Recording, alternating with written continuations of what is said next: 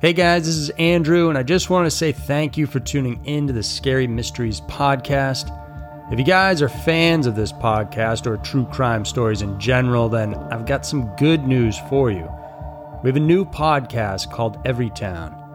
The premise being that every town has a dark side, and there, what we're going to explore some of the lesser known disappearances, killers, and strange mysteries in general that you guys should love. It's made specifically with the podcast listener in mind, so we have sound effects and we'll tell longer form stories so we get to dig into all the details that really deserve a longer show. So please share and subscribe if you like it and leave a review. We're looking forward to getting it out to the world, and I hope to see you over there.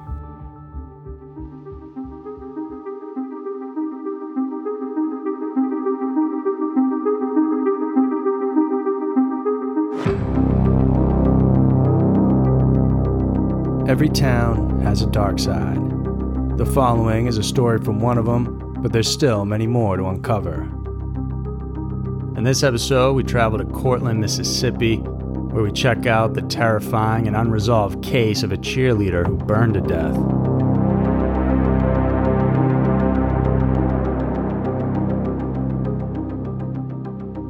Burning a person to death is unequivocally diabolical and dying slowly while getting scorched by blazing flames is extreme torture.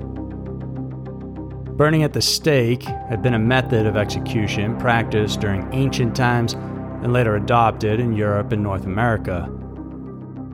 Although the last execution by burning in the United States involving a slave accused of rape in South Carolina occurred in 1830, horrible cases of people burned to their death still happen today.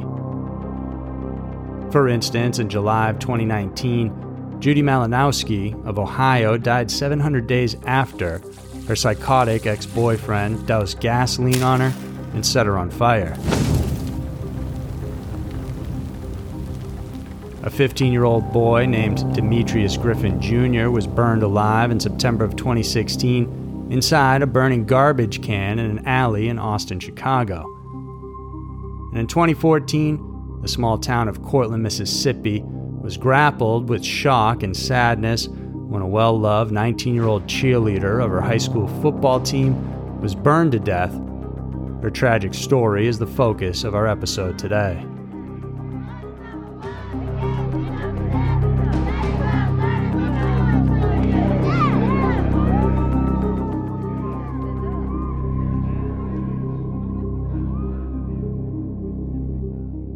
I'm Andrew Fitzgerald, and this is Every Town. This week, I'll bring you to Courtland, a town in Mississippi's Panola County, rarely talked or written about, but instantly became the focus of attention because of a grisly, high profile crime that happened on December 6, 2014.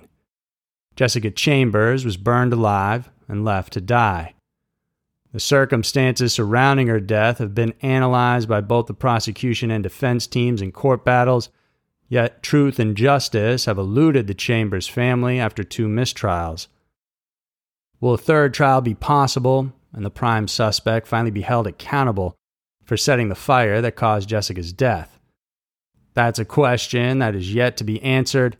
But first, let's get to know more about Jessica Chambers through the eyes and the hearts of her family and friends.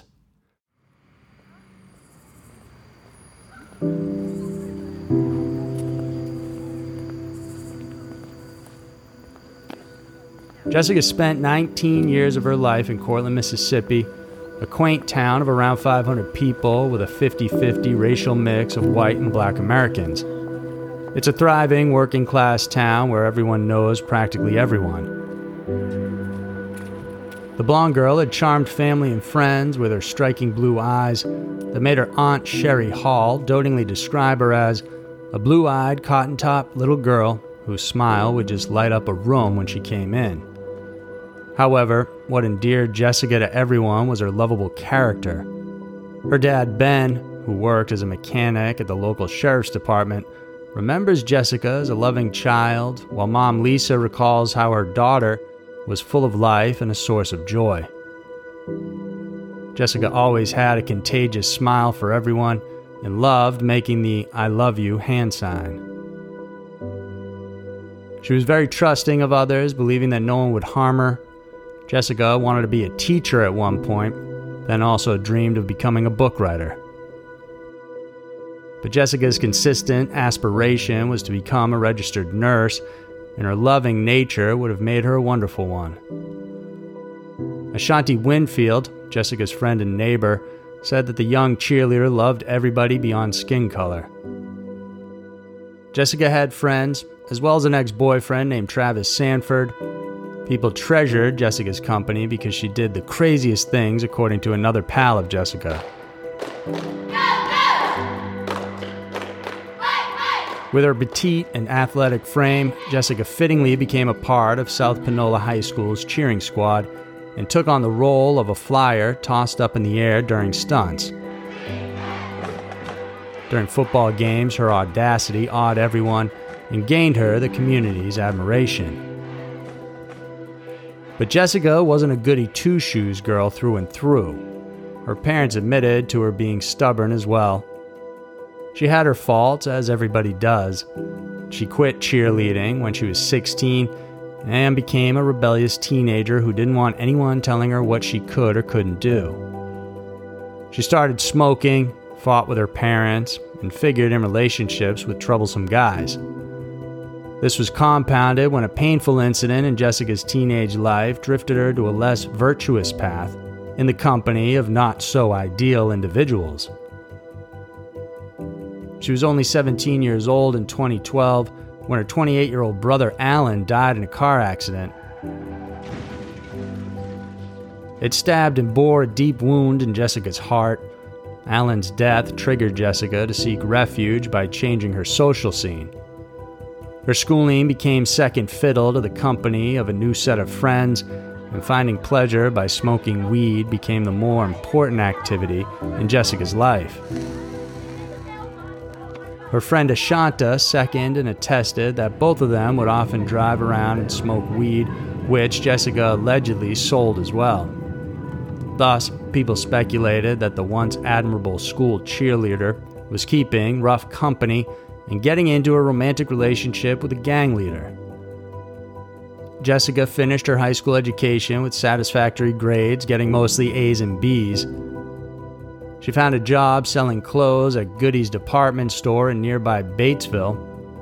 It was during that period, around Thanksgiving in November of 2014, when Jessica met a black man named Quentin Tellis, 27 years old at that time, through a common friend at a Courtland gas station. Nobody thought, least of all, the very trusting and non judgmental Jessica, that Quentin would become the most significant person in the last month of her life but in the most notorious way. So, who is Quentin Tellis? Quentin also lived in Panola County and attended the South Panola High School before Jessica became a student there, as Quentin was seven years her senior. In December of 2014, he was living with his mother in a trailer up the road from the convenience store where Jessica was seen on the night she was murdered. A resident in that area had said that Quentin comes from a good family, but his criminal records say otherwise. In October of 2014, a month before he befriended Jessica, Quentin had just been released from prison for his prior convictions for burglary. Then the following year, he faced a more serious indictment in Louisiana for the murder of Meng Chen So, a 34 year old Taiwanese woman and graduate school student at the University of Louisiana. On July 29, 2015, Quentin purportedly stabbed the woman more than 30 times in her face and body until she disclosed the PIN number of her debit card. After brutally killing her, Quentin left her to rot in her bedroom apartment until her body was discovered 10 days later. He pleaded guilty for the unauthorized use of Meng Chen's debit card after she had died. They say bad luck comes in threes, and Quentin had finally reached his quota in 2016 when he was charged with capital murder for the horrendous 2014 death of Jessica. Her mom, Lisa, had always wondered if her daughter's outgoing personality would get her into trouble, and a mother's gut feel could never be doubted. In most likelihood, Jessica never had an inkling that befriending Quentin would get her into trouble, but their friendship in such a short period of time cost Jessica and her family her precious life. But how far was Quentin's alleged involvement in Jessica's grave death by burning? Let's revisit that shocking night on December 6, 2014, from the accounts of Jessica's mother, her friend Lakeisha Meyer, the authorities, and Quentin himself.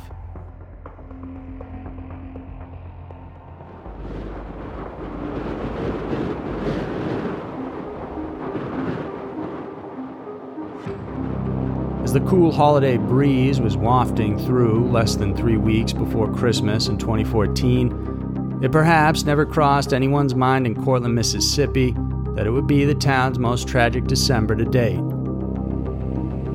Earlier, on December 6, Jessica, Lakeisha, and Quentin rode around town in Jessica's car. According to Lakeisha, she and Jessica smoked weed while Quentin didn't. Lakeisha had met Quentin just a few days earlier, and Jessica introduced him as just her pal.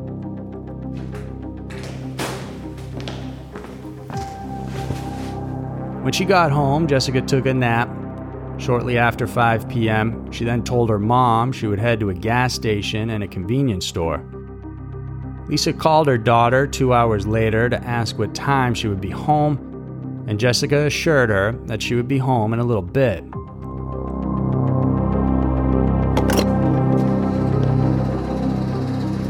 Surveillance footage at the gas station showed Jessica at around 5:30 p.m fueling up her car. Clad in a sweater and pajamas, she purchased $14 worth of gas, almost triple than the usual five she would gas up with. Curious, an attendant there asked Jessica why she purchased that much, and she replied, I'm going somewhere. The location data on her phone showed that she went to nearby Batesville at around 6 p.m and returned to Courtland just 30 minutes later. It wasn't determined what her business was in Batesville, and by 7:30, Jessica drove to the secluded Heron Road, a rural back road approximately 2 miles away from her Courtland home. It was on that woody spot where she stumbled out naked and charred while her 2005 Kia Rio car was in flames 15 minutes past 8 o'clock that night. A passing motorist spotted the scene and immediately called the Panola County Sheriff's Department. Jessica and her car were ravaged by the fire for at least 30 minutes before local firefighters arrived at the scene, according to Jessica's father, Ben, who was the first family member notified by authorities. The fire that engulfed the car was so hot that the black colored vehicle turned white while more than 98% of Jessica's body was covered with burns. The different accounts of volunteer firefighters and emergency medical technicians who rescued Jessica would definitely leave anyone sympathetic, yet enraged at the diabolical way she was undeservingly killed. They were shocked at the gravity of Jessica's injuries. Fire volunteer Chief Cole Haley recalled When I got there, Jessica came towards me saying, Help me, help me, help me. Her hair was fried like she had stuck her finger in a socket, her face was black, and she was burned all down her body. All he could do was hold Jessica's hand and assure her that it would be okay, but the teenage girl said, I'm going to die. Another volunteer firefighter thought there appeared a zombie emerging from the woods because that was how the burnt Jessica looked. She was then airlifted to Regional 1 Hospital in Memphis, Tennessee, where her mother Lisa saw her alive for the last time. Jessica took her last breath the following day, but she died without leaving a clue as to who did the revolting crime to her. A number of first responders heard Jessica had said multiple times in a hoarse whisper to them, Eric did this to me, which others heard as Derek. It was an evidence significantly emphasized by the prosecution, but thoroughly debated against by the defense during the trial of the person who eventually became the prime suspect in murdering Jessica, Quentin Tellis.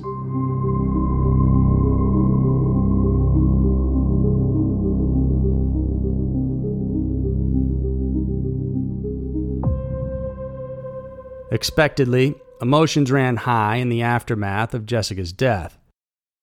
Her father said that it was beyond murder and was a revengeful, hateful killing. Her bereaved mother said, This would have to be done by a heartless, soulless person, demonic in my opinion. The Courtland community wasn't remiss in giving support to the Chambers. Hundreds of people attended Jessica's funeral on December 13, 2014. The reward for helping solve Jessica's case reached $54,000, and even strangers sent cards and flowers to the surviving family members. As Lisa spent more time online reaching out to people interested in her daughter's case, she received a new laptop as well as a new phone from generous souls after her own phone got broken. Lisa said, I don't want to close the computer because I don't want to close my eyes. If I close them, I see her burning. Soon, federal, state, and local authorities joined forces in investigating and pursuing every lead. Police interviewed several people called Eric or Derek, but no one was charged. As weeks went by with no arrests, speculation started to sprout. Her neighbor and best friend, Charlotte Wilkerson, believed it was a crime of passion and a result of a strong vendetta against her friend. Jessica was supposed to attend the birthday party of Charlotte's son that night, but she obviously preferred the company of Quentin. Since Jessica was said to have dated black men, including Quentin, she was then attacked by white supremacists for being in an interracial relationship. Contradicting speculations raised suspicion that Jessica's perpetrators were black members of a gang she was a part of who killed her for trying to get out of the group. Jessica's father somehow found this last theory plausible, saying, I think Jessica got in over her head with some people and found out some things she shouldn't have known. But the gang members offered condolences to the Chambers family after the girl had died. Thousands of telephone numbers were examined, and more than 150 individuals, as far as Iowa and Chattanooga, Tennessee, were questioned. The investigators probed not only Jessica's former boyfriends, but also gang members and convicted drug dealers she might have had contact with. Moreover, they also used cell phone technology, text records, and surveillance cameras to identify the suspect. Then all leads pointed to Quentin Tellis when his DNA was found on Jessica's car keys and his cell phone records traced his location on the night of December 6, 2014 to the exact site where Jessica was burned alive. Quentin was charged with capital murder and arson on February 24, 2016, after it took a long time for the investigation team to build the case. Jessica's father has never seen nor talked to Quentin and didn't know anything about the prime suspect. Lisa, meanwhile, welcomed the good news. This is just the beginning for justice for Jessica it's long overdue, and it's a long road ahead, she said. What ensued was a murder trial starting on October 10, 2017, in Batesville, in which Quentin pleaded not guilty. Panola County District Attorney John Champion believed it was a personal crime, as Jessica and Quentin knew each other, and her death wasn't related to drug or gang activity.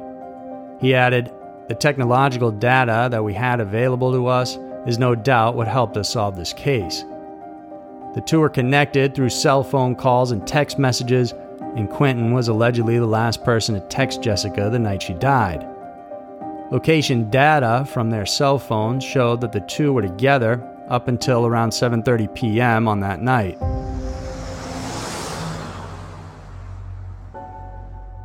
Quentin had traveled to and from Batesville at the same time as her the prosecutors pinned down Quentin by providing evidence of how he pestered Jessica for sex through numerous text messages, even on the day she was murdered.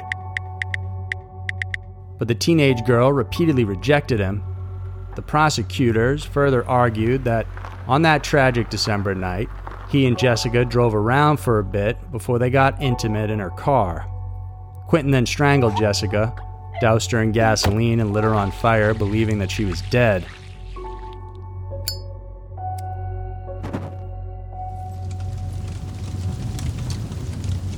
During the investigation prior to the trial, Quentin had an alibi of his whereabouts on the night Jessica was burned, but various friends he claimed to be with couldn't confirm this alibi.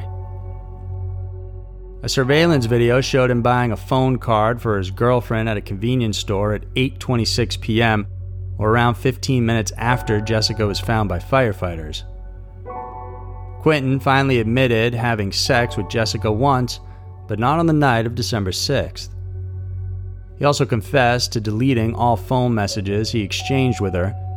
The centerpiece of the prosecution, though, was what Jessica uttered when she was rescued.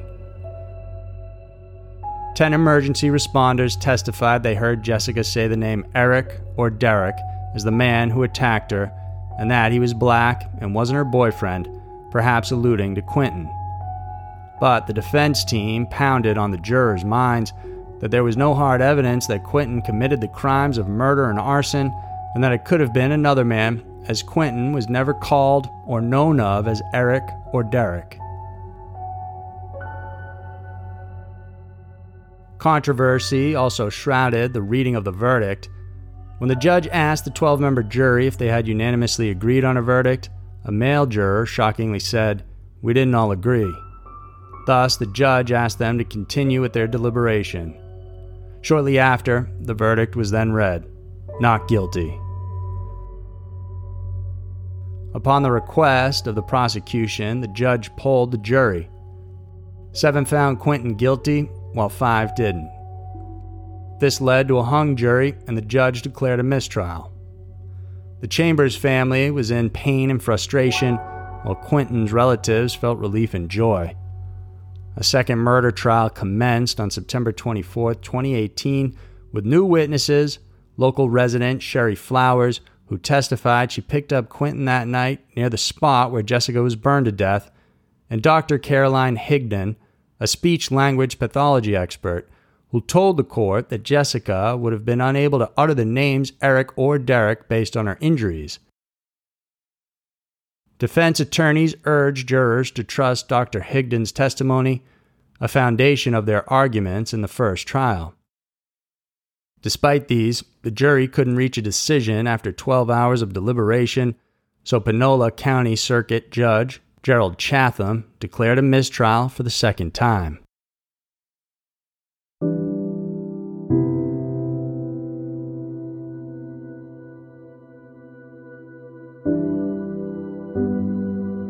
After two hung juries, Jessica and her family's quest for truth and justice is also left hanging. Jessica's mother has said that there has to be a third trial, but she isn't sure that it would end up in their favor just like the first two. I am just a mother that is dying every day. There's got to be something they can do. They know who killed her. Prove it, Lisa pleaded. As for the likelihood of taking a third swing, District Attorney John Champion offers that there's talk of trying Jessica's case again, but her suspected murderer, Quentin Tellis, is still awaiting a separate trial in Louisiana in connection with the July 2015 murder of Meng Chen So.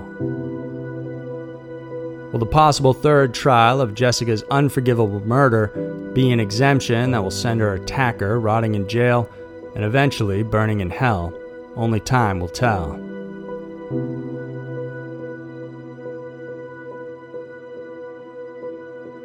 So that's it for this week's episode of Every Town.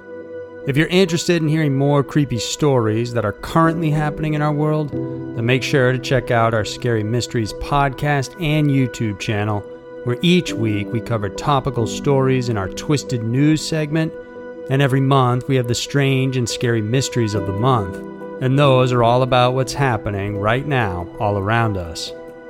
Please subscribe and email us at info at newdawnfilm.com to let us know if you have any stories you'd like us to cover.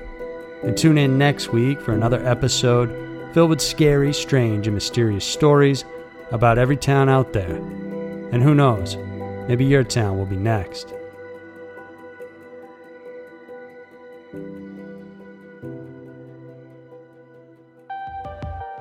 This episode of Every Town is being sponsored by our good friends over at the Deadbolt Mystery Society, who have an awesome monthly subscription box service that, if you guys are fans of true crime and unsolved mysteries, you really need to check out.